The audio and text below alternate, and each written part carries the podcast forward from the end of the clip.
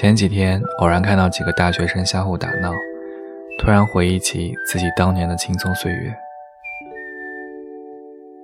那一年我十九岁，是我们那个地方考到省城的仅有的几个大学生之一。其实我不太爱学习，可为了父母的愿望，我一直非常努力。第一次来省城是父亲送我来的，像很多电影里演的农村人刚进城的场景一样，我们背着大包小包，拿着行李，坐了十个小时的火车，来到了一辈子都没去过的大都市。父亲也是第一次来，什么都是新的，都没有见过。这里的车这么多，马路这么宽，楼这么高。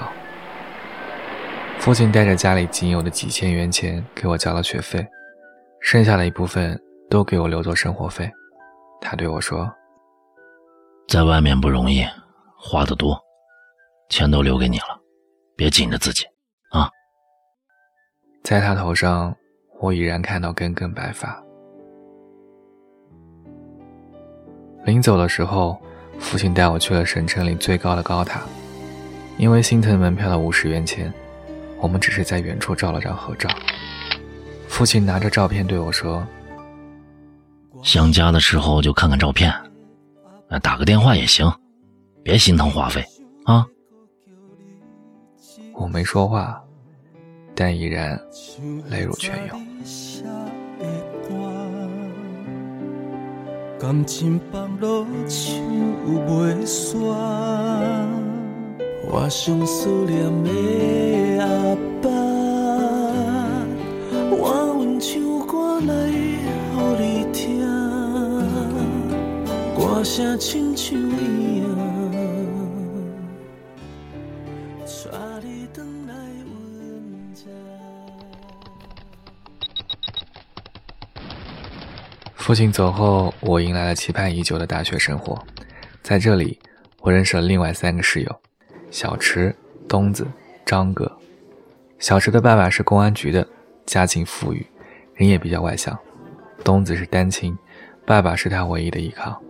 他家原来是做买卖的，但是遇到了经济危机，父亲欠了很多钱，父母也就分开了。他比较内向，但为人老实。张哥是我们的老大哥，他个头比较高大，为人豪爽。第一次见到他们，大家就很投缘地聊到了一起，成为了好哥们儿。每学期开学，小池都是第一个张罗去上课的，早早的起床，叮当收拾半天，挨个叫起床一遍，然后去洗漱。回来一看，大家都在呼呼大睡，气得他直说，哼，哥不理你们了，然后扭头甩门而去。可是没几天，他就变成了最不愿上课的那个人。东子和张哥做起了创业，就是低价进一些小商品，然后卖给其他同学。不久，他们就成了创业中心的常客。我喜欢声音，就加入了学校的广播台，很多时间都在台里录东西。我学习还行吧，就找了份家教的兼职赚一些生活费。日子就这样平平淡淡的过着。我们一起去惠文楼上课，一起去必去食堂排队打饭，一起打篮球，一起期中期末考试。可是平淡的日子终于被一场禽流感打破了安宁，整个学校都被封了起来。大家最担心的就是发烧，一旦发烧，救护车就会第一时间赶到，把发烧的人隔离起来。听说已经有人得病死了，大家都闹得沸沸扬扬的。学校已经放假了，外地的学生都在寝室里等待着疫情的结束。有一天晚上，小石刚从洗漱间回来，急匆匆地打开门大喊，张哥，树洞有一个女孩被白大褂带走了。这时我就有一种不祥的预感，果不其然，张哥的女朋友小萌被隔离了。那天晚上张哥一夜未眠。我们那时候竟然傻到会认为小萌可能再也回不来了。学校里静得吓人，只有救护车在长鸣。第二天，张哥说要救小萌出来。我们几个也傻傻的跟着喊，对，救大嫂出来。晚上趁天黑，我们从一楼厕所的窗户跳了进去。东子打听了小萌的下落，说小萌被关在了学校医务室的宿舍楼里了。夜里大家都睡了，只有路灯还在闪着微光。到了二楼的最里面，小萌的住处，大哥学鸟叫让小萌出来，没反应，又怕惊动了保安，我们就叠罗汉让大哥敲窗户，我负责把风，东子和小池在最底下。大哥爬了上去，轻轻地敲窗户。小萌，你在吗？隔着一层窗户，竟然看到小萌眼睛里泛起了泪光。你怎么来了？你快回去，我发烧了，有病，弄不好会传染给你的。你不怕死吗？不怕，死我们也要在一起，我一定要救你出去。张哥的眼神里坚定而执着，说着，张哥一拳打碎了锁死窗户上的玻璃。来，我带你回去。碎玻璃的声音惊动了保安，我和张哥说，快走，保安来了。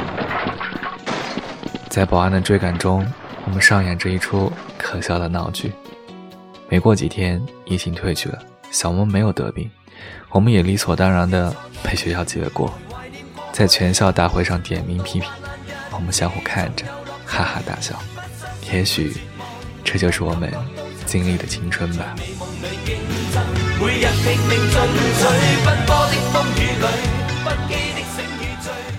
毕业后，我凭借着自己的努力和对声音的爱好，考进了省城的电视台，又在一年后认识了我最心爱的他。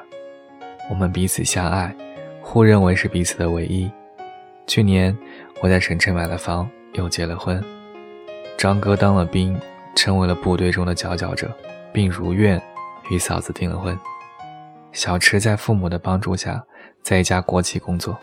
东子自己在创业，他说虽然艰苦，但很开心。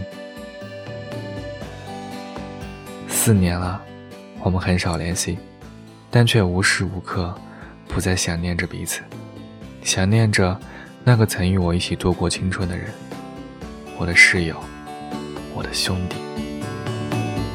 那时我在你们的身旁，还记得你们的模样，每天我们都迎着阳光，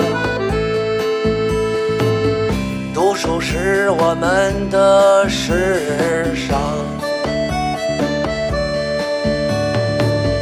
我们天天在塑造梦想，彼此之间互利帮养，大家盼望都能去飞翔，展望自己人生理想。昔日的同窗过得都怎么样？现在的生活都是何种情况？